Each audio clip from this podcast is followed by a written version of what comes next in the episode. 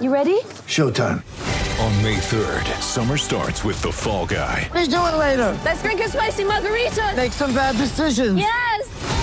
Audiences are falling in love with the most entertaining film of the year. Fall Guy. Fall Guy. Fall Guy. That's what the poster said. See Ryan Gosling and Emily Blunt in the movie critics say exists to make you happy. Trying to make it out? Nope. Because I don't either. It's not what I'm into right now. What are you into? Talking. Yeah. The Fall Guy. Only in theaters May third. Rated P G thirteen. Get ready for the greatest roast of all time. The Roast of Tom Brady. A Netflix live event happening May fifth, hosted by Kevin Hart. The seven-time world champion gets his cleats held to the fire by famous friends and frenemies on an unforgettable night where everything is fair game. Tune in on May fifth at five p.m. Pacific time for The Roast of Tom Brady, live only on Netflix. Coming to you from Classic City, the capital of the Bulldog Nation. It's time for another edition of the podcast designed for the most die-hard Georgia fans in the country. Here are your hosts, Tyler and Curtis. What's up, guys? Welcome back to another edition of the Glory U G A podcast. I'm your host, Tyler, and back with me today is my co-host, Curtis. And today we are back to our regularly scheduled football programming for you guys. We took a brief tennis interlude in the middle of the week. We wanted to show those programs some love because I personally am very excited about the S E C men's tennis tournament being here in Athens this weekend. Also very excited to see what the women can do down in Gainesville on their side. So I want to work that in. But today we are back with your regularly scheduled football fix here on the show. And today we're going to go with a mailbag episode. You know, we got a lot of questions coming in after G-Day. We wanted to touch on as many of them as we possibly could. Curtis and I tried to cover as much as we could earlier in the week with our overreaction episode for G-Day. We covered a lot of stuff on that, a lot of the big points, a lot of our, our big th- takeaways from G-Day. But we know that we did not get to touch on everything, and we want to make sure that we're covering everything that you guys want to hear us talking about coming out of G-Day. So that is what this episode is for. Now, not every question today is related specifically to G-Day, but we're going to lead off with those questions, and we'll cover a couple of them next week as well. We want to kind of spread out a little bit, and we'll go with some more big picture, like S E C-type questions. Got some interesting stuff to talk about today. So, Curtis, let's go ahead, man, and let's jump right into these questions. And let's start with this question from Jacob. I think this is a good place to start, Curtis.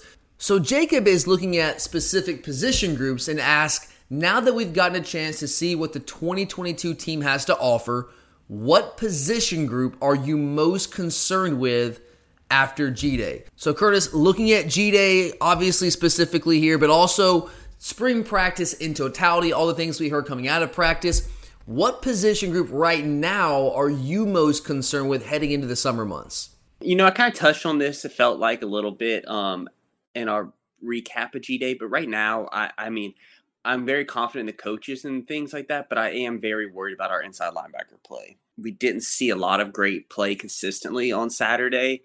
Um, and I know we, we Smile and people like that, that we're hoping when they're healthy, they can do it. But until we go out on the field right now, um, that's probably the position I'm most worried about. I hate to agree with you, but I kind of agree with you. I guess you could say the cornerback position opposite Ringo, which is going to be the field corner this year.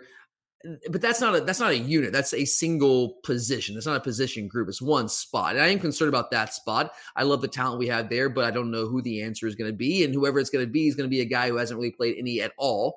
But we had that with Ringo last year, although we did have Darion Kendrick on the other side, who's got a lot of experience. So I'm concerned about that spot. But as an entire position group, Curtis, I think you nailed it. I think it's got to be inside linebacker. And it's, again, it's not, it's like cornerback. It's not that I don't think we have talent. I love the talent that we have, but none of these guys have played really any meaningful snaps in their entire career. Not even one of them, Curtis. So there's a lot of youth, a lot of inexperience, a ton of talent, a ton of athleticism, but there's going to be some bumps in the road. And I'm in like full-fledged going back and rewatching all the games mode. I'm getting, I'm already getting ready for the twenty twenty-two season, Curtis. I've been watching this Kentucky game a couple times the past couple weeks. And um, there's one play that stands out. I might try to do some video stuff on this, but there's one play that really stands out. We were up twenty-four seven. It was in the third quarter. Kentucky's driving, trying to cut it to twenty-four fourteen. I think at that point, I don't think anyone had still scored double digits on us at that point in that Kentucky game. So we were still trying to hold on to that streak. They were driving, and it was second down, and they tried to run a screen out, basically a rollout screen where you, you roll out one direction, and it's a throwback screen, right, to Chris Rodriguez, the running back. And they had it set up perfectly. Lyman released. Everyone was biting on, chasing uh, Will Levis as he's rolling out to the right. He throws back left. One player occurs. One player was there to sniff that out, or it would have been a walk-in touchdown. It was Nakobe Dean. And, yeah, he it looked like we were in, in man coverage. He had Rodriguez man coverage, but he did not get fooled. His eyes were in the right spot. We talk about eye discipline. That was what Nakobe Dean well, did on that play. Go, he, go back to the make Florida, that play. Go back to the touchdown. It's a different game if he doesn't make that play. Well, yeah, go back to the Florida game two years ago. Nakobe Dean really played terrible when it came down to, um, you know, uh, stopping the wheel route, and we saw what that what you know it did to us. So we know yeah. that when you have less less than stellar play, especially in the run passing game from our inside linebackers, then we can be in trouble. Yeah, and think about Nakobe making the play, the the pick six right before the half against Florida. Now we we'd kind of already ended, the, ended on a on a high note, but that, that kind of sealed the deal right there. I'm not saying we would have lost to Florida if he doesn't make that play, but that sure helped. I mean, if you guys remember, we don't like to admit it. The first half was for most of the first half it was closer than we wanted it to be, right? And then yeah. you know we we, go, we surge right there at the end of the first half, and Nakobe Dean put the icing on the cake. Do we have a player right now that's ready to play at that level and make those kind of plays with that kind of awareness, that kind of discipline? Because they're just young. It's not a talent thing. That's not what I'm concerned about. I am concerned about like overall team speed on defense. That's another question for another day. But I just, I am concerned to a degree. I love Glenn Schumann. I think he's maybe the best position coach we have on the team when he's done with these guys, inside linebacker, taking a guy like Tae Crowder from a, a former running back that nobody wanted to a, a to Mister Irrelevant to now a starter with the New York Giants. I mean, he's a fantastic, not just defensive mind, but developer of inside linebacker. So I love the guy. I love the talent we have. I like the options. I just get concerned when none of them have any kind of experience. It's one thing when you have two young guys that you're kind of rotating with two veterans. We don't have that luxury this year. That's concerning for me, especially when you consider how important our linebackers were for us last year. And also the fact that we don't have a Jordan Davis protecting those guys up front this year. Sure, we have some really good players up front, like, like Jalen Carter, but we don't have the big space eaters and then keep bodies off of them, allow them to run free. So they might have to play at a higher level. And I just don't know if we have guys who are ready to do that. So that is a concern for me. When you talk about maybe our defense taking a step back this year, I don't think a demonstrative step back, but I think likely a step back of some sort. It's not going to be the same level of defense it was last year. I think you look at the linebackers as, as maybe one of the primary reasons that might be the case. Of course, losing some of the guys losing up front doesn't help either, but I like the options that we had to replace. At least those guys, it's like Jalen Carter and Zion Logue have some experience. At inside linebacker, we just don't. Um, but I, I think they'll get better as the year goes on. And as we get you know, to the midpoint of the season, we'll be in good shape, I feel like. But we're going to have to weather the storm early on. And, you know, we have that game against Oregon, week one, Curtis. That's whew, that's tough. It's a, it's a talented team. You can go to South Carolina week two. Those kind of things can be concerning. So I think it's got to be linebacker. I'm I'm totally there with you, man. Uh, all right, next up, Darren has a good question about the portal, which you talk about college football, especially in the offseason. You got to talk about the transfer portal because it's it's all it's it's all in the news all the time. Everybody wants to go in the portal. People are leaving. You're trying to get some guys. It's it's all everyone's talking about this time of year. So Darren asked, do you still think we take a wide receiver in the portal? Curtis, you and I had mentioned we were asked before what are the positions we might be looking at in the portal, and we both mentioned wide receiver. So Darren wants to know, do we still think that we should take a wide receiver in the portal? It seems like Dom and, and K J are much healthier. I'm actually bullish on this group. Am I crazy? So what do you think, Curtis? Is Darren crazy? Should we just like skip over getting a receiver through the portal this year? It depends who it is. I mean, the the fact is, um, think back to a couple years ago, we thought Lawrence Cager was going to be just a fit piece for us, that he wasn't really going to be a game changer. And he ended up being what we needed at the time. Uh, and I think the biggest thing is, you know, you kind of touched on it. It may have been last show, but yeah, we had a lot of skill at that position. We're deep, but we don't have a, a guy at that position. And say someone comes into the portal that could be that difference maker, that Jameson Williams type that just happens, you know, maybe he's buried behind the depth chart. You don't know what their situation is, but maybe they enter the portal. I, I, I couldn't imagine a world where you don't, because how can you not try to get better? If the guy presents himself where it's a no-brainer, like if, if you're right, if a guy the caliber of Jameson Williams is sitting there, of course it's a no-brainer you go after him. But, yeah, but I mean, there's, I there's you know, there's there's rumors, and it's hard to say names, but there's been rumors, you know, maybe a North Carolina wide receiver, maybe looking yeah. around, who has a yeah. good brother that is a five-star recruit in the state of Georgia. You know, that yeah. that hypothetical, you know, if that were to happen, I think it'd be a no-brainer also.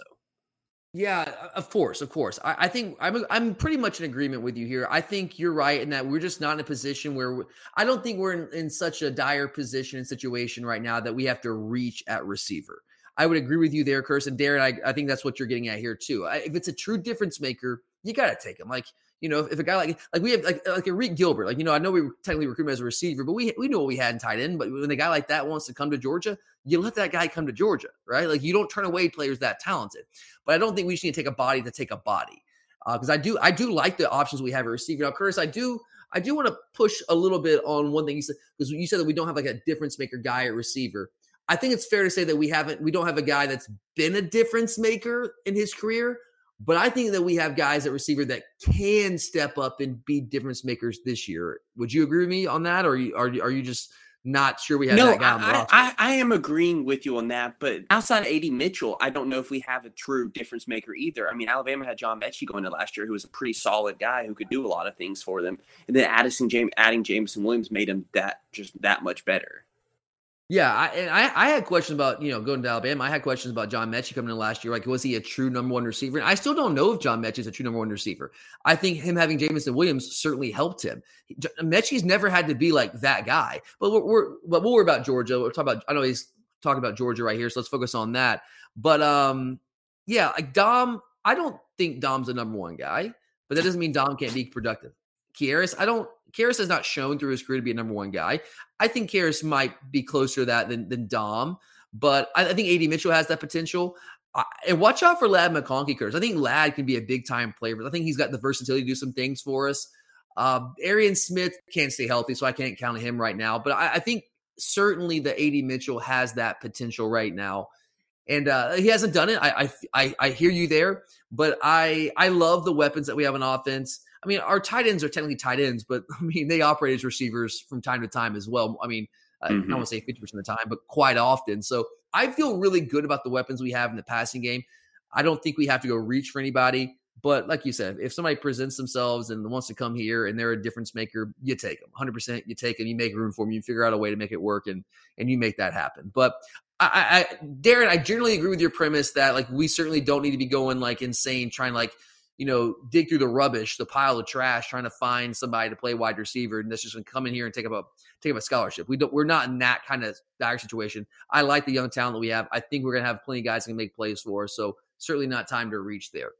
Mother's Day is around the corner. Find the perfect gift for the mom in your life with a stunning piece of jewelry from Blue Nile. From timeless pearls to dazzling gemstones, Blue Nile has something she'll adore. Need it fast? Most items can ship overnight. Plus, enjoy guaranteed free shipping and returns. Don't miss our special Mother's Day deals. Save big on the season's most beautiful trends. For a limited time, get up to fifty percent off by going to Blue Nile dot com. That's Blue Nile dot com. When you need mealtime inspiration, it's worth shopping Kroger, where you'll find over thirty thousand mouthwatering choices that excite your inner foodie. And no matter what tasty choice you make, you'll enjoy our everyday low prices, plus extra ways to save, like digital coupons worth over six hundred dollars each week. You can also save up to one dollar off per gallon at the pump with fuel points. More savings and more inspiring flavors make shopping Kroger worth it every time. Kroger, fresh for everyone. Fuel restrictions apply. You're a podcast listener, and this is a podcast ad. Reach great listeners like yourself with podcast advertising from Lips and Ads. Choose from hundreds of top podcasts offering host endorsements, or run a reproduced ad like this one across thousands of shows to reach your target audience with Lips and Ads. Go to lips and ads dot com now. That's L I B S Y N ads dot com. All right, Curtis. Let's go on here. Patrick has a a, a great, you know, I, you guys know I love my X's and O's.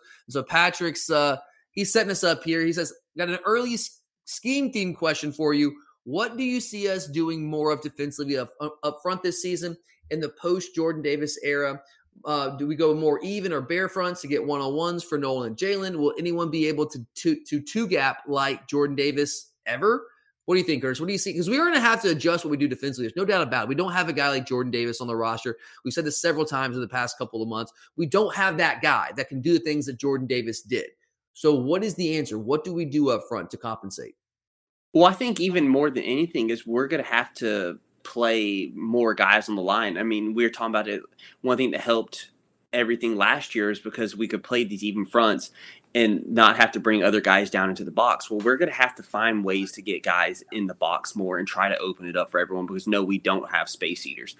Um, now, maybe someone comes in and does it, but right now, from what I've seen, we don't have that. So we're going to have to try to maybe go more bare fronts, and we're just going to have to – there's going to be more packages where people – where we're playing more guys on the line than we are used to.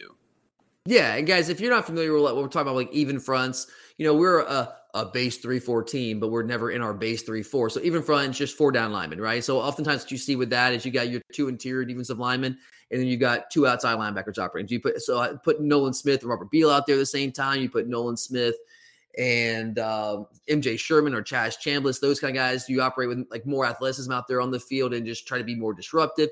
Bare front, you're typically bringing an extra guy down the line of scrimmage. Could be an outside linebacker or another outside linebacker. It could be an inside linebacker. You're basically going five across the front there to try to get those one-on-ones. Um, I think you're going to see a little bit of all those things, honestly, Curtis. I think you'll see a different approach from us because it has to be a different approach. Like I said, and like Patrick mentioned here, we don't have a guy like Jordan Davis who's going to be able to two-gap like he did and just control the middle line of scrimmage, allow linebackers to run free, allow us to control the run game with even numbers, allow us to stay structurally intact in the back end, keeping two two high safety looks all the time to, to defend against, you know, those explosive pass plays that teams want to try to hit on you. I don't know. We don't have a guy. We don't have that guy this year. And Patrick's right. We might not ever have a guy like that again. Like, we're going to recruit for it, but those guys that are as big as Jordan Davis and as athletic as Jordan Davis, they are about as rare as you can you can imagine. Those guys just don't. They don't happen ever. They just don't. So we're going to have to approach it a little bit differently. And it's been a while since we've had to approach it like that. Because go back to two thousand seventeen, like John John Atkins wasn't Jordan Davis, but he was in that vein. He was a two-gapper.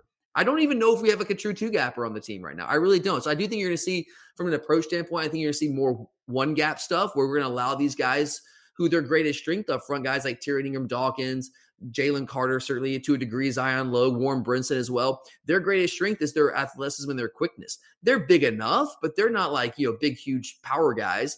I mean, Jalen Carter can do a little bit of all of that, but their greatest strength is quickness. So you allow them to one gap, get upfield a little bit and, and create havoc in the backfield. And, and that's great, but that can also, that can open you, open you up to a lot of different things. You can have guys, you, you have them running power and, and have pulling guards and trap you and all sorts of different things that get you out of position, and you can create running lanes for teams. You don't want to do any of that, but with the guys, you don't want that to happen. But with the, with the talent that we have, like, you have to play their strengths. And I think that's the strength of the guys on the defensive line. So I think you'll see more of that kind of thing, but it's going to be interesting, Patrick. It's a great question. We're definitely going to go more in detail on this. I had this as one of the plans to talk about in, the, in the, once we get into the summer months, doing some scheme theme episodes. We'll go into a lot more detail, but uh, I think that's uh, just to, just to kind of recap it here. You'll see more one gap stuff. I think you'll see more even fronts, bare fronts, all things that you mentioned, trying to get one-on-ones, but you're just not going to be able to, I don't, I don't think you're going to see a ton of two gap stuff in the past, like we have in the past, because I just don't think we have a guy like that on the roster right now, unfortunately.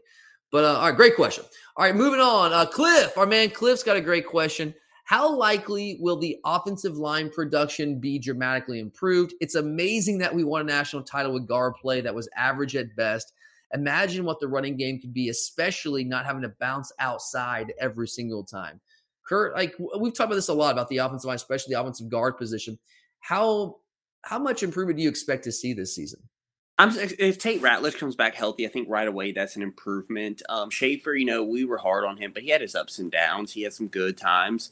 He had experience. He was good in the run game. Yeah. But um, staying on his feet was a problem. Exactly. Um, and so I think from what we had, the weapons we have opposite Tate Ratledge, I could see both. I mean, I, in my opinion, neither of those guys' struggles are in the run game, actually. Um, where I was more worried about them was in the pass rush. Um, right. But I think running-wise, we may have a little bit more, be a little bit better equipped with road graders in the run game. Yeah, I think the key here is that we'll be able to get more push in the interior. I think that's that's what you're going to see, whether it's Willick and Truss or Ratledge gets back healthy or Erickson. Well, if it's Erickson, there's not going to be any improvement in terms of, of getting pushed yeah, on the interior. That's, that's going to be the status yeah. quo.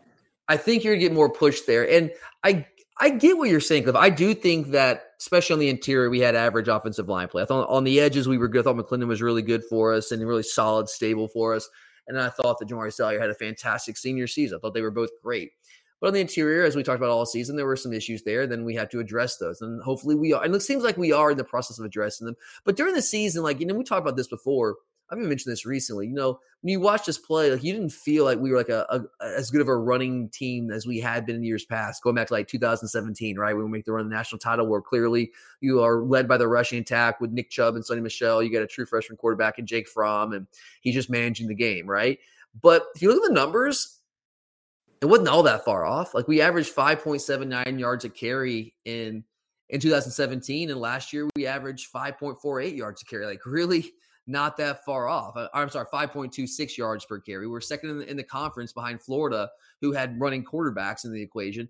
five point two six yards per carry. No, not what it was in two thousand seventeen, but still good. Not what it was in two thousand eighteen. two thousand eighteen, we actually averaged five point nine yards a carry, but still good. We didn't have as many explosive runs. That, that's been the thing. We just haven't had as many explosive runs. two thousand nineteen, we actually dropped down to four point nine four yards per carry. So we were better in twenty twenty-one than we were in nineteen.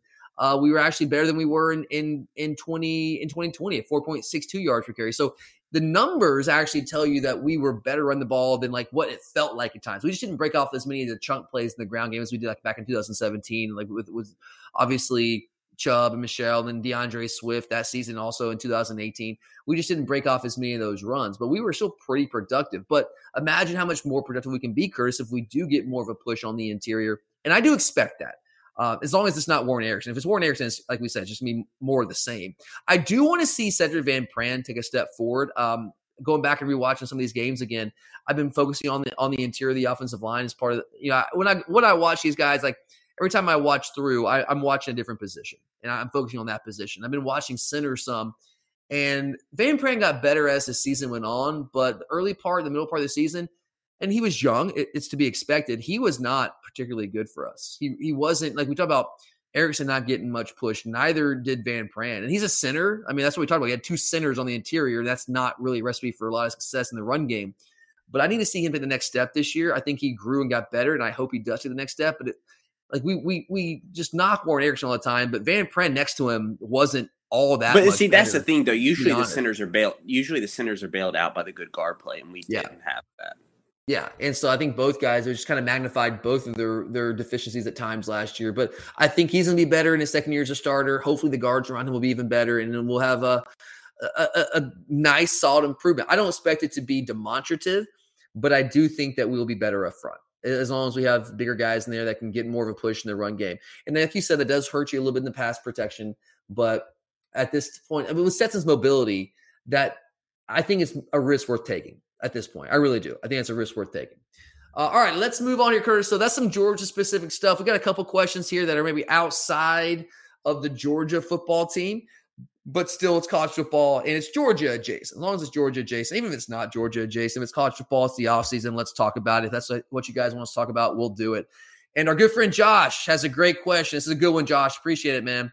So Josh says, I see us winning the S E C championship against A and M.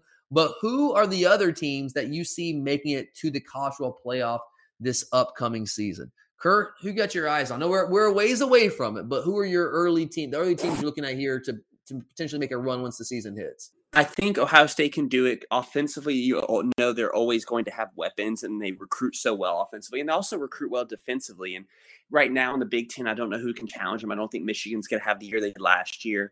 And then I really just don't think Penn State or Michigan State or some of the Wisconsin or these other teams are going to challenge them. And then this is my flyer, but I could see U S C making a run in the West, in the Pac ten or the Pac twelve. Um, I just a lot of these a lot of these other teams have taken steps back, and they've gotten some big time transfers at U S C. You're buying the hype. You're buying the Lincoln Riley. It's not that. It's it's just the fact that the conference is so weak. If you if Lincoln Riley walked into the S E C and tried to do the same thing, even landing Caleb Williams, I'm not ready to, I would never say that they were going to win the conference. But the Pac twelve is so open. I mean, Oregon, who has kind yeah. of been dominating, is at this point kind of relying on Bo Nix. Um, and yeah. so I just don't see the competition. Utah, don't sleep on Utah. I mean, Utah's the Utah. one that can challenge them, but I believe that Utah will have to go to U S C, which it's not as hard a place to play as it was in the past, but it's still just that leverage of being in the mountains isn't going to be there for them. Let's see. Do they have to go to U S C? No, they're at Utah. Oh, well then, okay. That'll, that's they're in Utah's Utah. favor. But yeah, the fact is Utah. that that's my, that's my flyer. I, right now, I don't have anyone in the A C C, Clemson. I mean, I watched their spring game. And I just can't um, buy into D. Like the, I don't know who D J the looked, D J be looked the terrible. He looked terrible yeah. in the spring game. He his couldn't even. He's still garbage, Curtis. That's his problem. Say, I don't know what they're doing with this guy. His mechanics are being wasted. He's actually going to take a. I mean, garbage. he just is. Yeah, and then in the Big twelve, Oklahoma and Texas, maybe Texas will make a run with Quinn Ewers and some people, but I'm still not ready to buy John it. I don't know. Running back. Yeah. Um, yeah. But I think Oklahoma definitely not. Texas may, may be a dark horse, but right now I'd go with maybe some two. I could even see two out of the S E C again. I mean, the fact is, I just don't know who else is out there right now that's as strong. Yeah, I mean, when when you're looking, you're trying to project forward. I think you have to look at this. You have to look at talent. Number one, obviously, you have the talent to do it. Then you also look at the schedule. Like, what is your path? And I think we have a really good path. I mean, we have some games that could trip us up. Oregon week one could be a trick, uh, a, tr- a tricky kind of game for us. I think the late season road swing. After after Florida and after Tennessee, when we go to Mississippi State and to Kentucky back to back, I think those are really both like trap games for us, very tricky games for us. I think both teams are going to be very good this year. We should win both those games, but on the road, those environments, the, the defending national champ coming to town, like it's going to be crazy environments. And uh, th- those games slightly concern me, but I think we have a good solid path there. Alabama, I mean, Curtis, I mean, A and M, I don't think A and M's ready. I know they beat them last year. I don't think A and M's ready to win the West this year. Quarterback is the most important position on the field, and I don't know that A and M has an answer still at that position. They have some options, and any of these guys could be. You know, Haynes King was going to be the guy to be their starter last year. He opened the season as, as their starter. Got hurt early in the season. I think, I think actually in the Colorado game he got hurt and was out for the rest of the year. But I haven't seen enough from him to say that, yeah, that's going to be the dude at quarterback for them. Max Johnson is a good, solid player, but we've seen a fair amount from Max Johnson at L S U and had a lot of talent around him. I know there's obviously a lot of toxicity around him in that program. There was chaos going on at L S U last year.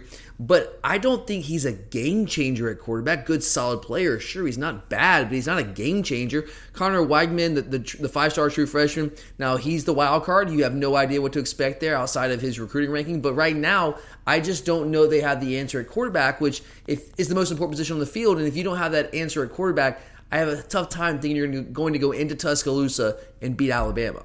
I know they had this great recruiting class, but are those guys going to change the game for them this year? Maybe in a year or two. I don't think this year. I think Bama is the clear favorite in the West.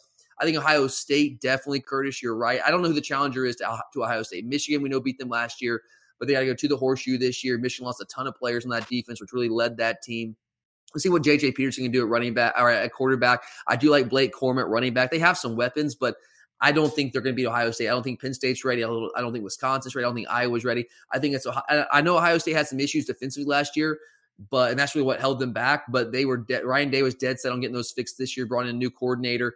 You mentioned, you know, C J Stroud at quarterback coming back with this as a second year as a starter. Travion Henderson might be the most explosive running back in the country.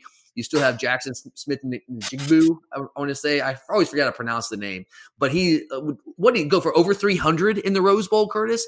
I mean. That guy is insane. They just keep pumping out receivers. They're just like Alabama does. I mean, Ohio State's receiving core was so good that Jameson Williams couldn't play. And he ends up at Alabama. We saw what he was capable of. So Ohio State, I just don't know who the, who the challenger is. I think they're that talented. So I think they're going to be a strong contender for the playoffs. Clemson has a great path, but I just can't buy him right now, man. Like, yeah, Clemson, the A C C, see, the A C C is open to anyone if they want to take it because it's open to them. And it should be Clemson, but right now they have not been recruiting as well. And yeah. they – The t- and uh, with the t- coaching turnover, it makes you question also.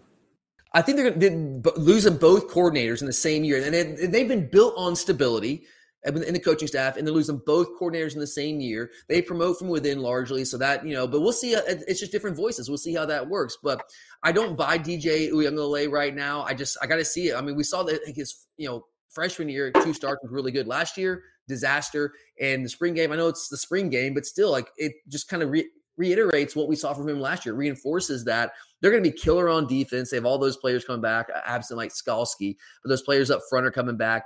They still have issues on the offensive line. They got to find playmakers out wide. Shipley's going to be good at running back, but it's just not a, a classically built Clemson team. I have too many questions there. Maybe N C State jumps up and beats them again and, and takes the uh, the Atlantic Division, but I don't know. I just don't. I just don't buy Clemson right now. Notre Dame's a team that inside the F. I think they were inside the, the top five of the E S P N's F P I. I guess yeah, Notre Dame could make a run. That's but, but Curtis, they got to play Ohio State. Yeah, and at Clemson, or I believe they play Clemson this year. They, they definitely play Clemson. Let's see, they, I know they play at. I think it's is at Ohio. I think it's at Ohio State. They then play. They definitely play Clemson later in the year. They play Ohio State. Yeah, at Ohio State, week two. Um, North Carolina, we'll see how good they are. But at North Carolina, you've got to go. They got to go to U S C. You mentioned U S C. They got Clemson on the schedule this year. I think Notre Dame's a solid team, a good talented team. I don't. They're not running that table, Curtis. If they don't run the table, I don't know if they get in because they don't. Have, they don't have a conference championship game. I, I don't know. I, I could see easily two losses on that schedule. So I can't buy Notre Dame right now. Um, maybe I U S C. I hear you as a sleeper because there's you know the Pac twelve is not as strong and they got the skill talent. I still have questions about U S C in the lines of scrimmage, but they just have to win the Pac twelve. I, if they can beat Utah, yeah, potentially they could sneak in there. But I, right now, I might give the edge to Utah there. Sleeper. I mean, maybe Utah as a sleeper. Oklahoma with the new coaching staff, I, and you know you got Dylan Gabriel coming in from U C F. I got it's just going to be a different feel for Oklahoma, more of a defensive-led team, bringing Brent Venables in. Texas might be my sleeper, Curtis. And I know everybody's always high on Texas every year, but Quinn Ewers, you know, like the highest-rated quarterback recruit I think ever on the two forty-seven composite. Went to Ohio State, now is transferred back home to Texas. Bijan Robinson's a killer running back. But I have the same questions. Are they strong enough on the lines of scrimmage? But the Big twelve, Kurt, talking about path, like who's going to beat Texas in the Big twelve this year? I mean, that's really, what I'm saying. Be- Oklahoma has lost all the things that made them Oklahoma.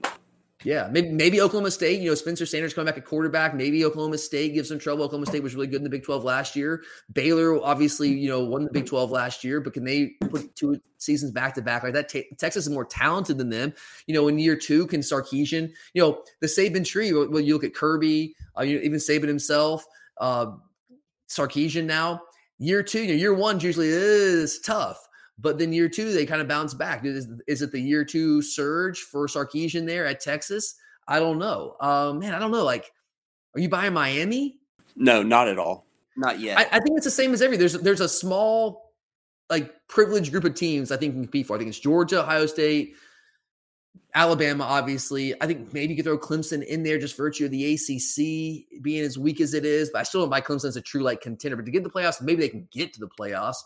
I don't know, man. I mean, Texas, maybe, maybe, maybe U S C, maybe Utah. I just think the list is small. I know you said you didn't like Miami this year, Curtis, that they're not ready to do it. I might throw them on this list just by virtue of how weak the A C C Coastal is. I don't think Pitt's going to fall off the face of the earth. I know they're losing Kenny Pickett, but you get Keaton Slovis coming in from U S C as a transfer. I, I wouldn't completely write them off, but outside of Pitt, I don't know who's going to be the contender to Miami in the A C C Coastal. I think North Carolina's going to take a step back. They got a new quarterback. Obviously, it's not Georgia Tech. Virginia Tech's got a new coach. I don't think they're ready right now. They still have some roster issues. Virginia's got a whole new coach. Coaching staff. Brandon Armstrong comes back, but I'm curious to see how effective he's going to be in a new system. I think he was a really great fit for the system they ran with Robert and I at, at offensive coordinator. So I don't think there's really, obviously not Duke, I don't think there's much of a contender in the A C C Coastal, and I really do like Tyler Van Dyke at quarterback. I think that guy might explode onto the national scene this year. They've got, they got some good running backs. They struggled up front last year. That's my big concern about Miami is I just, I don't know if they're good enough along the lines of scrimmage, and you have to be, but if you're talking about the A C C, I don't think there's much of a contender in the Coastal. Clemson, we've already said we don't think they're at the same level they were a couple years back. We don't see that happening. So maybe Miami can get into the A C C title game, and who knows, they match up with Clemson. They could easily win that game, and if that happens, maybe they sneak their way into the College Football Playoff. I don't think they'd be a contender to win anything in the College Football Playoff this year. But by virtue of their schedule, they have enough talent on that roster to maybe sneak in within the context of an A C C schedule. But even if I threw them on the list, I think the list is small. I don't, I don't see those teams that just come out of nowhere and make a run to the College Football Playoff. I just, I don't know. I don't see those teams right now. When you also don't have Cincinnati, it won't be getting the pub. Yeah, one hundred percent. one hundred percent. You're a podcast listener, and this is a podcast ad. Reach great listeners like yourself with podcast advertising from Libsyn Ads. Choose from hundreds of top podcasts offering host endorsements, or run a reproduced ad like this one across thousands of shows to reach your target audience with Libsyn Ads. Go to libsyn ads dot com now. That's L I B S Y N ads dot com. You're a podcast listener, and this is a podcast ad. Reach great listeners like yourself with podcast advertising from Libsyn Ads. Choose from hundreds of top podcasts offering host endorsements, or run a reproduced ad like this one across thousands of shows to reach your target audience with Libsyn Ads. Go to libsyn ads dot com now. That's L I B S Y N ads dot com. Um, all right, Curtis, two more questions and we'll get out of here real fast. Uh, all right, Jonathan has a question. I don't know if you saw Aaron Murray's comments, Curtis, about Jermaine Burton. Did you see that this week? I did. Yeah, so if you guys aren't familiar, basically Aaron Murray said that more or less that Jermaine Burton, if, if Alabama's having to rely on Jermaine Burton as number one, a number one wide receiver, then it's not going to be as good of an offense, as explosive an offense as it has been in, in recent years, right? So Jonathan asks, what are your thoughts on Aaron Murray saying about Burton that, quote, if Bur- Burton is your number one wideout, then this offense won't be close to how explosive it's been the past few years. I guess he had the quote in there for us. Thank you, Jonathan. So, Kurt, what did you make of those comments? Do you agree? Um, I kind of do, and it's twofold for me because, first off, you always have to talk about injury when it comes to Jermaine Burton because he's one of these also that has not had a consistently healthy season. So, first off, yeah. you're li- relying on a guy, potentially relying on a guy to be your number one receiver who has a history of being injured, which, as we've seen, can, you know, hurt you really badly. And then number two is while Burton puts up explosive yards, he's not – I mean, I, to me, he's a little bit more athletic John Metchie. Um, I don't see him being that home run killer threat that Jameson Williams was. Yeah, I think Metchie was actually faster than what I've seen from Jermaine Burton. And if that's true, then no, then I kind of do. That's eye test. I'm, that's eye test. I'm not based on anything other than just watching them play. But I always, I felt like, like Burton is a very strong route runner. He's got good quickness, good short area quickness. He's got good speed. I just never have seen him as like a flat out burner. You know what I mean? Yeah, I no, seen him I like agree. A four three kind of guy. Like maybe mid high four four, which is still really fast, but I don't see him as like a flat out burner. But he's, I agree. I, I I I absolutely agree with what Aaron Murray's saying. And it's, it goes back to like when he transferred, Curtis, you and I essentially both were saying like, yeah, we'd rather have him than not have him, but we're not like losing our minds over this. Like I'm not going to lose sleep over losing Jermaine Burton. And the reason was because I, I think he's a good player. I think he's a good receiver. I, I'm I'm sure if he can stay healthy, he will be productive for Alabama because he's going to get more touches and more opportunities. By virtue of that alone, he will – put up better numbers. That's going to happen. Be ready for that, guys. And be ready for Alabama fans saying, oh, oh, oh look at look at what he's able to do here. Georgia's offense sucks. They're going to neg- negatively recruit against us. You know that's going to happen. That's fine. But I totally agree with Aaron Murray. If Alabama fans and the Alabama coaching staff are expecting Jermaine Burton to come in and be a receiver the caliber of Jameson Williams, of Devontae Smith, of Jalen Waddle, of Henry Ruggs, to be that kind of explosive receiver, I think they're going to be in for a very rude awakening. I think they are, I think it's foolish to expect that because he has not been that. I know he's had injuries, Curtis, and he's been productive for us. He did some good things for us, but he was not that kind of guy. And I know he's going to have Bryce Young. He's going to have a better quarterback and a more pass-happy offense, a receiver-friendly offense where they run a lot of R P Os and all those kind of things where he gets a lot of single coverage. When the ball comes to him, it's, it's coming to him for a reason because it's going to come to him in space. We can make a play happen. But I just don't see him as one of those kind of guys. I don't see Jermaine Burton as like a first round, like a surefire first round draft pick. And I could totally be proven wrong. He could like just throw egg in my face, all in my face during this season. That's fine. I'm okay with that. But what, I'm just going off what I've seen from him so far. And I totally agree with Aaron. I think Burton's going to be a productive player for them. I think he's a really good number two. But if he's going to be your number one guy, I, I don't think he's going to be up to what Alabama fans expect him to be, like based off the guys that, that have been their number one receivers the past couple of years. I, I fully, fully agree with that.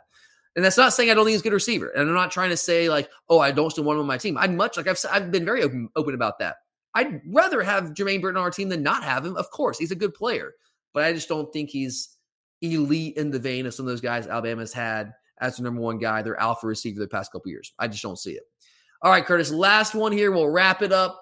Alexander uh, wants to talk about Amarius Mims, who you and I, we talked about last week. We led the show, I think last week, yeah, uh, talking about his transfer, and uh, we went pretty deep on that. But lo and behold, Amarius Mims has chosen to come back to Georgia, which is fantastic news. Same thing I said with Jermaine Burton. I'd much rather have him than not have him. I mean, if he's got to leave, he's got to leave, but I'd much rather have him than not have him. But Curtis, Alexander asked, with Mims back in the fold, do you think he has a chance to start this year?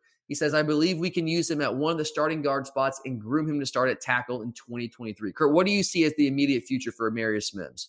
I mean, realistically, I'm hoping Kirby had a sit down with him and Mama and Papa, because I think the sky is the limit for Mims.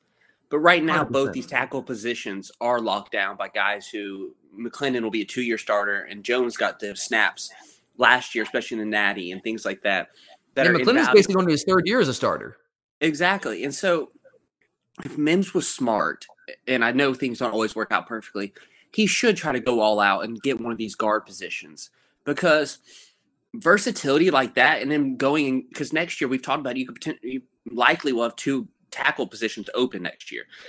Then try to move into one of those tackle positions. Then as a, when you're coming out into the draft, you can sell yourself on the fact that you can play guard and tackle, give you that versatility that makes you even more – valuable to an N F L team. So I think it'd be it would behoove him to do that. Um, and if he wants to get into the rotation quicker and even get experience, like we talked about, you know, we were just talking about our guard play. What scares us is the pass blocking. Well, I have no doubt Mims could also be a road grader. He's a gigantic human being, but I think he has better footwork than both Truss and Willick. And no at doubt. that other guard, at that other guard position, could bring incredible versatility. If you had think about pass blocking with him and Jones both at left on the left side, I I would. believe they could shut down most sides completely. Yeah, you're exactly right, Chris. I agree with everything you said there, man. I mean, let's just go back to like, it, it, first off, it's not uncommon for young guys who are super talented that are behind some veterans that tackle, but they're long-term tackles, to play guard inside early and then move outside. Oh, I don't know. Isaiah Wynn, that name ring a bell not that long ago, who parlayed that into a first-round draft pick for the New England Patriots. That versatility, you're exactly right. It absolutely makes you more marketable when you're going to the to the N F L and you're going through the whole draft process. Of course it does.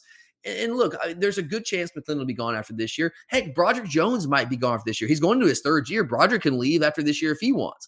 So there's a good chance at least one of those tackle spots is going to be open next year. And it'll be a battle between him and Ernest Green, really. If it's, and it might be both of them. Honestly, if it's both of them, he's he's got one of the tackle spots next year.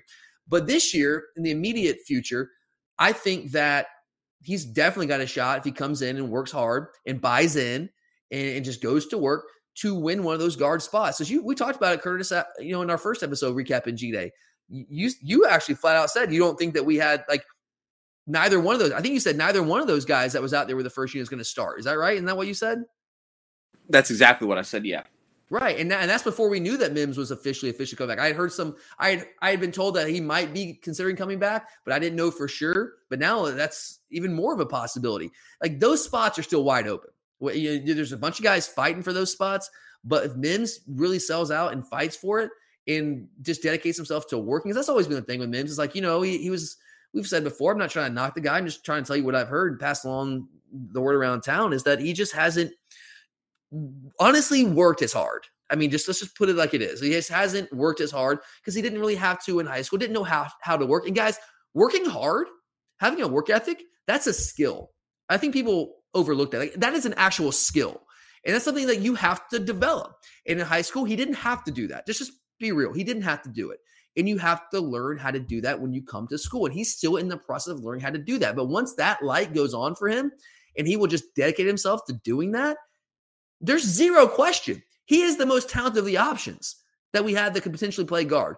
Zero, zero, zero question about that. He's just got to do the other things. And if he does that, if he buys in, and hopefully this process will lead him and encourage him to do more of that, then I think he has a very legitimate shot to win one of those jobs. I wish he would have been able would have stayed here and, and practiced those last couple of weeks. And that might set his development back a little bit, but he has fall camp coming up. He's got a big summer ahead of him and a big fall camp ahead of him, but I certainly would not write him up. Wouldn't write him off at all. But all right, guys, that does it for us today here on the Glory U G A podcast. Just a quick reminder, I know I did the tennis episode earlier this week, but just throwing it out there one more time, telling you guys, if you've been like telling yourself, yo, yeah, eventually I'll come up there and check out a Georgia tennis match, or, or even if you're just looking for something to do this weekend with the family or just by yourself, you want to enjoy the great weather that we're going to have here in the Classic City this weekend. Should be eighty degrees and sunny. It's going to be a great, great time here at the Dan McGill Tennis Complex. The S E C Men's Tennis Tournament is in town. And like I said on the show earlier this week, outside of Georgia football environments, obviously, it's a no contest. That's the best environment on campus, clearly. But outside of Georgia football contest, I think that postseason college tennis here in Athens, in the mecca of college tennis, is the best environment on campus. And I will stand by that. I, I will I will fight to the death on that one. I mean, when basketball is rolling, Stegman's a good environment. Sure, it is. Baseball can be a solid environment, but there's nothing like college tennis outside of football, obviously. But outside of football, there's nothing like the college, the postseason college tennis environment here in Athens at the Dan McGill Tennis Complex. So get your tickets. Come on out. We play Friday at three p.m. officially against Tennessee now.